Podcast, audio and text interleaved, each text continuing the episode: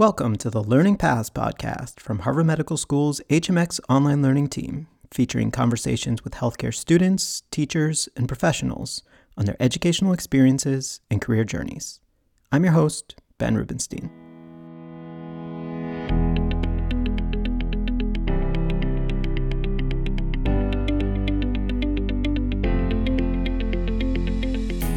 Mark Silcock grew up dreaming of becoming a pharmacist, and he did. But since then, his career has taken turns that he couldn't have anticipated when he first set out. In this episode of Learning Paths, he talks about his approach to making big decisions and taking calculated risks, even if that means moving halfway around the world. Well, thanks so much for joining me here today, Mark. To start, maybe we could talk a little bit about what you're doing currently, and then we can get into the path that brought you to this point.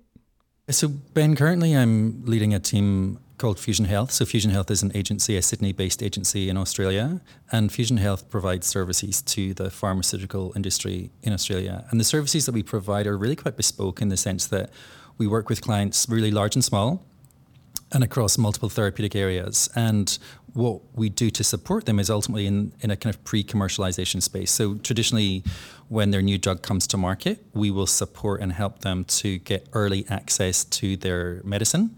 Uh, to patients across Australia. So that might look like, you know, for example, a compassionate supply where the, the drug company themselves actually provides free stock to patients.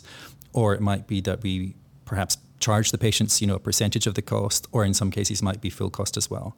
We also offer services such as patient support programs, where we have a team of in-house pharmacists that actually interact with doctors and patients to basically ultimately support them uh, on their journey through the their life cycle, if you like, of them taking that particular product for their disease state. So we're quite a bespoke uh, service provider. And as I say, we've been in the business for about eight years. I've been leading the team for the last probably three or four years. And in that time, we've seen a really organic but really steady growth in terms of the number of clients that we have and also the number of therapeutic areas that we work across to give you a kind of a sense of the therapeutic areas that we work in, we work in you know places uh, therapeutic areas like oncology, neuroscience, cardiovascular, dermatology. We do probably most of our work, if I'm honest, probably in the in the oncology space, and I think in a way that perhaps to listeners will kind of join the dots in their mind in terms of how you and I have come to have this conversation.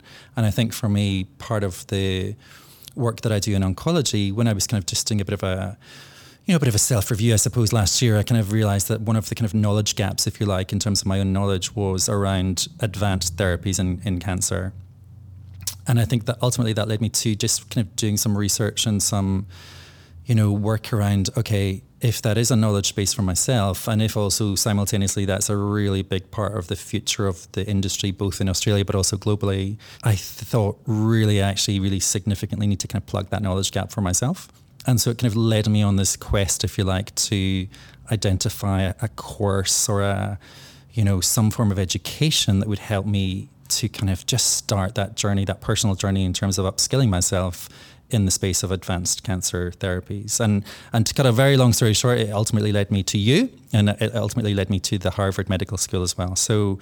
I then enrolled for HMX Immuno-Oncology, conducted the course over several months, and was really, really impressed, I have to say, with the course and did the platform itself and the way the course was constructed, and ultimately what I learned as the kind of learning, you know, person kind of trying to learn as much as I could from the course as it was provided. So I think that was such a great opportunity for me. And I think that when I look back on it, it was such a positive experience. And, and one has to just, in terms of framing it, one has to remember that I actually conducted and, and did the course during COVID.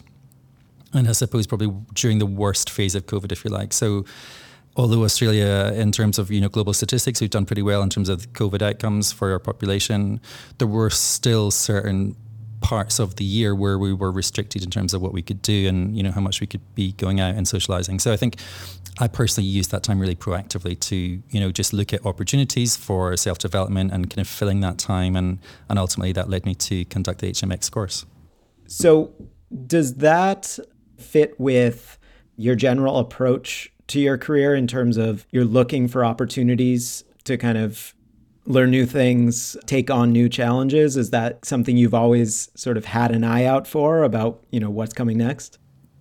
Yes, Ben, it's a really interest, interesting question. And the reason I say that is that I think as I was kind of thinking in preparation for this session that I'm having with you now, I think two things came clearly to mind, and and that is number one, which kind of takes me back to the very beginning of my career.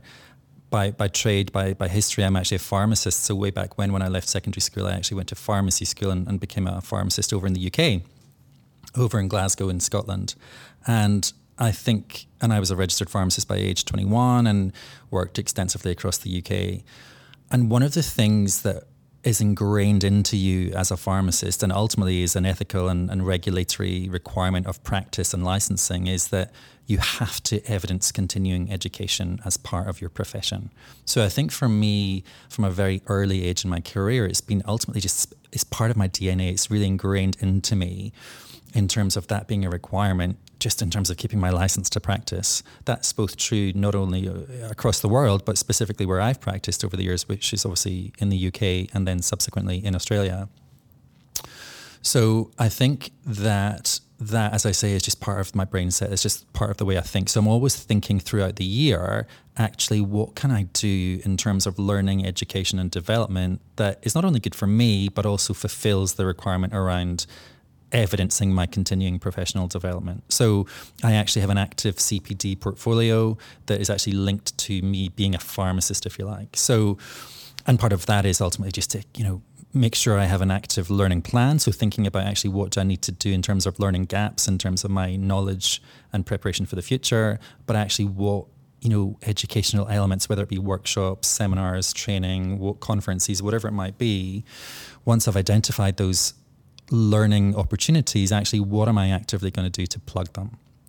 So I think in essence that's answer one. I think then looking at answer two, I think the I think me by nature, my personality very much lends itself to the fact that I I just love education. I think from a very early age, the importance of education was very much instilled into me by my parents and my family, and I think it's something that I've really held tightly and, and taken on my journey through life.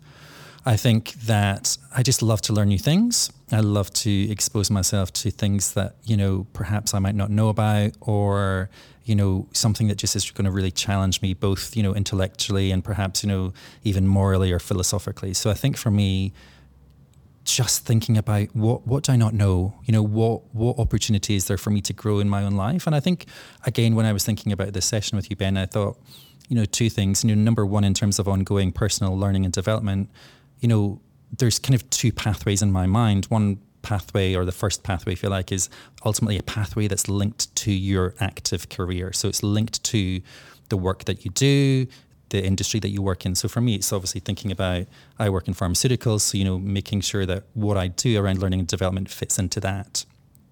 I think the second pathway, though, is is perhaps more of a personal pathway. And I think that actually what it looks like is actually how do you continue to learn and develop in terms of your personal life and in terms of things that actually personally interest you. So my friends and my family and my colleagues know that I love the arts and I love, you know, culture and I love theatre. So I, you know, to give you an example, I the the Folger Shakespeare Library, which you're very familiar familiar with, I'm sure. The Folger Shakespeare Library have a, an amazing series of podcasts. So I think in my personal life, I kind of as one example, you know, I listen to the Shakespeare podcasts and then, you know, might go on to then read about, you know, Italian Renaissance art, for example. So I think it's just kind of delineating those two pathways, you know, pathway one that's around learning and development linked to your career and ultimately your profession, if you like, but then that kind of second pathway around personal interest and, and, and development as well. Mm-hmm. And clearly, you know, the fact that you, you took on this this online learning opportunity through HMX is evidence of, and I guess the podcasts you, you might learn uh, use for learning as well show that things have gotten a little bit easier in that respect. To you know, there's a lot more opportunities out there to take advantage of if you're of that mindset. Exactly, absolutely. And look, I think it's really interesting because when I look back to pharmacy school back in Scotland, which was, by the way, an amazing experience and, and it's probably amongst the happiest years of my life, and and one of the great pharmacy schools within Europe, within Europe. I think though that when I look back to the time, and it was very much of the time that we were forced. Well, I used the word forced. We were you know, we had no other option other than to t- attend physical lectures. So we had to physically, en masse, go to the lecture theatre. And, and there might have been, you know, 120, 130 students in that theatre in very in uh, multiple you know senses of wellness. Some were not well, perhaps because they'd been out the night before, and others were perhaps not well because they'd overextended at the gym, whatever. So there was basically just lots of people in that theatre, and and I think the reason that I give that context is that when I look kind of forward twenty years, I think you know the way that the opportunities to interact with learning have completely changed, and and I think ultimately, quite rightly, I think that that we as the consumers of educational services demanded that and i think it was very much the right thing i think of course covid of course, facilitated that as well. I think there was then just this real boom around people looking for online learning solutions. I think that when students or prospective students look for opportunities around learning, whether it be online learning or in person learning, I think it's just a real something that I really actively encourage encourage students to do is to really actively do some research. And I say that because I think that what we need to do is we need to remember that it's actually a really big investment in both time and very often money as well. So I think anybody that's seriously, you know, considering learning of any type needs to really focus on, on doing some research and basically making sure that the course that they conduct is the right fit for them. I think one of the things that I also think about is just making sure that actually they're really clear around what they want to achieve. So what is the outcome they actually want it to deliver? And I think that I think from you know the many people that I've interacted over with over the years, I think that not everybody kind of has that really clear kind of starting place. And I think that if there's one piece of advice I would give to prospective students is just to actually really just take some time, do some thinking, do some research. What is it you want to achieve? What is the outcome that you want it to deliver for you? And actually to what level can you in terms of investment of time and money, where are you at with that as well? Interestingly, just to without you know plugging anybody at the medical medical school, I will say that actually really interestingly, again, just in terms of timing, it was really interesting because as I was thinking about this time with you, Ben, just by pure coincidence, um, Professor Michael Parker from the medical school released some really interesting articles on LinkedIn, actually. So I think anybody that's looking for any form of you know insight or kind of advice or guidance around how to identify what is the right online learning solution for them, should definitely check out Professor Michael Parker on LinkedIn. Yes, thank you for bringing that up. Uh, we'll definitely link that article in the show notes. And one of the things mentioned in that article actually is around the importance of real world examples in learning.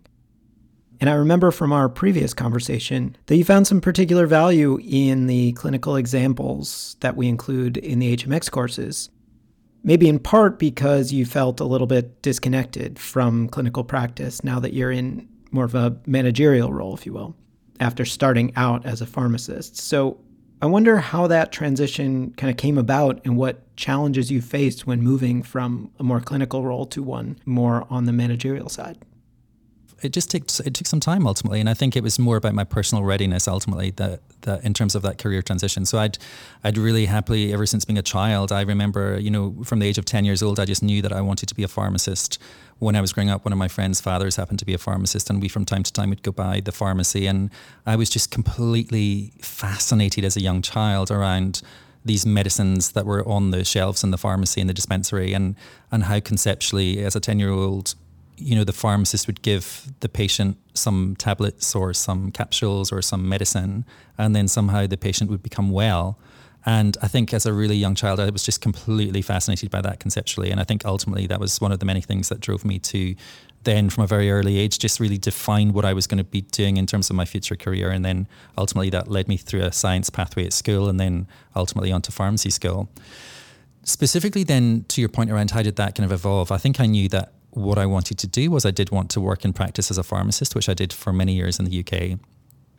I then went on to work for a company called Tesco. Now, Tesco, as some of your listeners may be aware, is a really large supermarket within the UK and Europe as well. At the time that I was working for Tesco, we had a very relatively small pharmacy offering in terms of the number of pharmacies within supermarkets within the UK.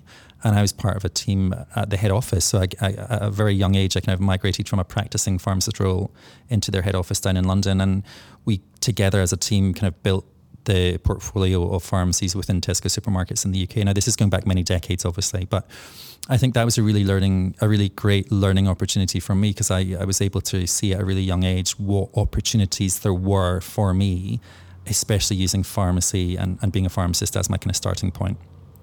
I think ultimately uh, it was really interesting because when I was in my 20s, I could see a really, really clearly defined pathway in terms of my career at Tesco. So Tesco was a great employer with amazing opportunities for people who really wanted to demonstrate their will and capability.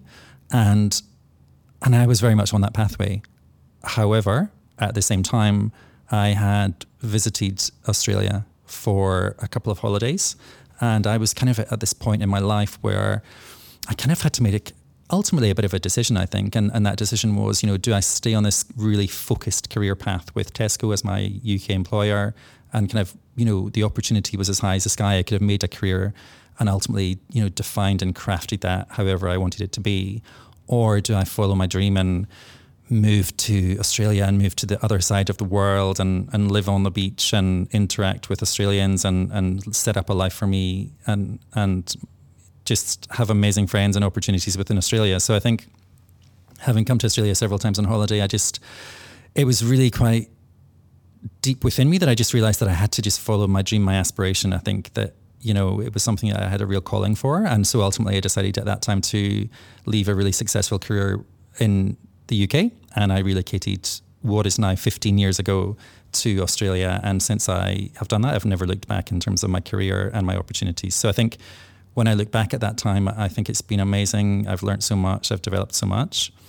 I think more specifically to your question around how has that evolved in terms of the work that I do now. So what I did was when I relocated to Australia, I had to practice in terms of my um, immigration status. I had to practice for a period of time as a pharmacist within Australia.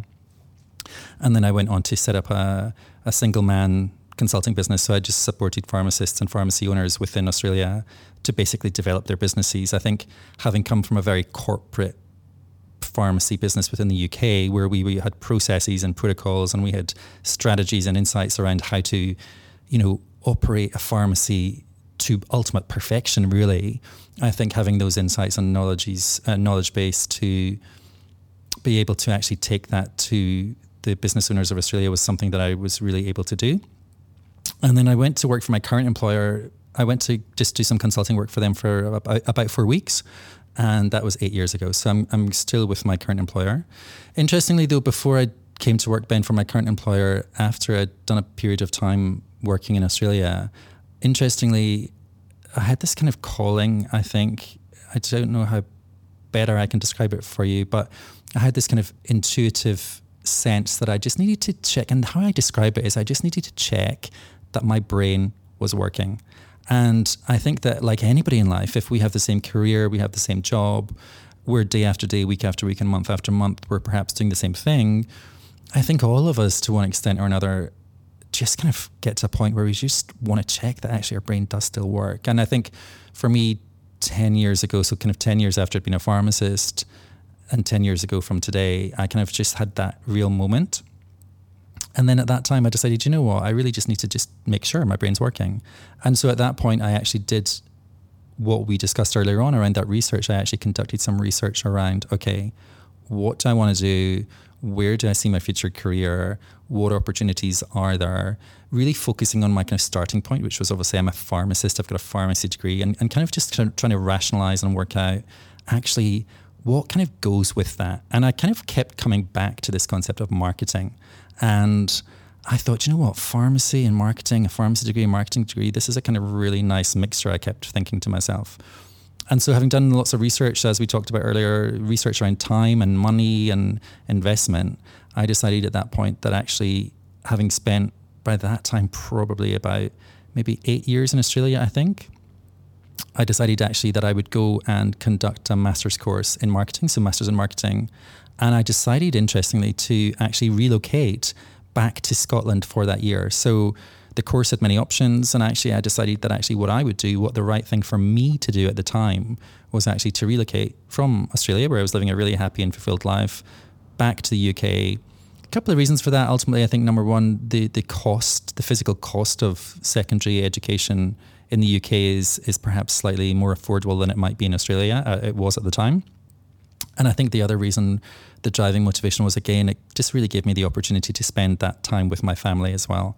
So I migrate, migrated, if you like, back to Scotland for the year, conducted the master's course in marketing, spent time with my family, and then what was always the plan was to always return back to Australia. So I then returned back to Melbourne in Australia. And then I started to work for my current company for, I came on board for four weeks. And then eight years later, I'm still here. Obviously, during that eight years, I've had a variety of different roles. And obviously, culminating in the role that I currently lead, which is leading a team of professionals delivering these services for pharma companies across Australia you know, I, I hope that you hadn't uh, thrown out all your umbrellas and, and raincoats and everything on the that sojourn back to the UK uh, after after living on the beach for a while. But um, but no, that's that's great, and I I like the kind of mix in approaches that you have of both following your dreams and being you know impractical in some ways, right? But also being very deliberate about how you're taking those steps. I think that's really important mix. Absolutely. And look, I think that the other thing that I, again, just if, if there was one piece of advice that I would give to listeners, and I, I give myself this advice very often, is the, the way I've kind of lived my life and made my, what I describe as big decisions, if you like, is the way that I kind of do it is that I, I think about things. I, I kind of contemplate them. And, and this can be a process that might go on for many months. And I, I kind of think about you know what is that I want to do? What is it I want to achieve? You know what are the implications of that? What does it mean for myself my family? You know what does it look like? And then I'll generally kind of keep those to myself for you know relatively long period of time. And then what I actually start to do is I start to kind of drip feed discussions with my my closest friends and, and perhaps sometimes my family as well, just to kind of almost do a bit of a sense check, so that when I tell you know my friends, oh you know I'm thinking about this for example, then depending on the reaction that I get from them, it can very much be oh yeah okay Mark you're pretty much on the right path, or actually the idea of you giving up everything and going to do a PhD in Renaissance art in Milan or in Florence is quite ridiculous. So it's actually just nice to be able to kind of sense check them. And I think what I find is the more I talk about something, what it ultimately means is it actually is closer and closer and closer to becoming a reality. So I think that's really interesting as well. And I think, and so I suppose if I'm if I'm going to fulfill that, if I'm going to fulfill that kind of philosophy, what I should really do, I should say to you now and here and now, Ben, is that actually my educational journey has not finished. And I think that what I think for myself as I look to the future, I think a couple of things. I think that ultimately my career pathway that I've been thinking about over a couple of decades, I think for me the next move is the one thing that I've got to kind of tick off my box and or tick off my list, I should say, is to actually move into work within a pharmaceutical company. So I think for me that will be my next logical move. And interestingly, my current employers are really supportive of that. They absolutely they're aligned with that vision for me in terms of my future career. So I think that that makes perfect sense for me in terms of in terms of career. Interestingly, in terms of education, which I suppose is the whole essence of this discussion, I think that for me, I think I've always been really interested in in law and justice. And I think that for me, I really, I think for probably the last decade, if I'm honest, I've been thinking about medical law and ethics. And I think for me, I think what I wanted to is I, I'm I'm so true to being a pharmacist. I love medicine. I love how medicine has evolved over the evolution of mankind and, and specifically in, in, recent years. And, you know, obviously earlier we talked about immuno-oncology as well. And, and just even following the advances in immuno-oncology just in recent years has been really fascinating to watch. And so I think, I just think r- I'm really interested in, in medical law and ethics. And I think the reason for that is that I'm really interested in these really deep philosophical and ethical questions around, you know, whether it be beginning of life or end of life or you know, medicines or or even in the case of, of COVID, you know, it's really um, applicable to the current context in which we live live in, in these current times is looking actually how do you make those really tough medical decisions around you know which patient might get the medicine or the ventilator or how do you treat these patients in order of you know medical need or priority. So i think I think that's something that's been on my mind for a long period of time. So I think if if you're asking me, you know, what might I look at in the future in terms of future education, I think that watch out the medical law and ethics schools of the world. I might be coming to knock on your door. Well, and now that you've said it, it's it's you know it's on tape. It's uh, going to be disseminated, so you've put it out into the world. I've got to fulfill it. exactly. yeah, you, will hear about it uh, from the comments. You know, it, it uh, there will be feedback, and uh, we we hold people to what they say here. Uh, well, I think all of um, this insight and advice that you provided is you know really applicable to such a variety of careers. You know, you have a unique path as you've kind of gone through here, but a lot of the tips that you've given and just the thoughtfulness around the decisions that you've made, I think anyone can take that to heart and and apply it to their own path. So um, really appreciate you taking the time to do that. Absolutely. And look, what I would say to the listeners is that whilst you cannot see me, Ben and I were having a little bit of a a bit of a laugh earlier, a bit of a smile before we started recording the session. And, and I'm actually wearing, I'm in a podcast studio over in Sydney, and I'm actually wearing a Harvard Medical School t shirt. But interestingly, I think that if I was to wear a different t shirt, the t shirt would be perhaps listed with three different words, and that might be discipline, routine, and schedule. And the reason I choose those three words is that I think that ultimately those three words have kind of kept me on track over the last kind of year or two in terms of, you know, balancing life and work and commitments. Living over in Sydney in Australia, you know, I am easily distracted by blue skies and sunshine and, and the opportunity to go and swim in the ocean. So I think kind of just remembering those three words in terms of discipline, routine, and schedule for any prospective student who will be conducting, whether it be online learning through HMX or any other learning that they might undertake, I think those are really three central factors that any prospective student should always remember. Well, I couldn't say it better myself, so I think we'll leave it there. Thank you so much, Mark. Thanks, Ben. Thanks for listening to Learning Paths, produced by the HMX Online Learning Team at Harvard Medical School. To hear more episodes, visit us at onlinelearning.hms.harvard.edu or subscribe in your favorite podcast app.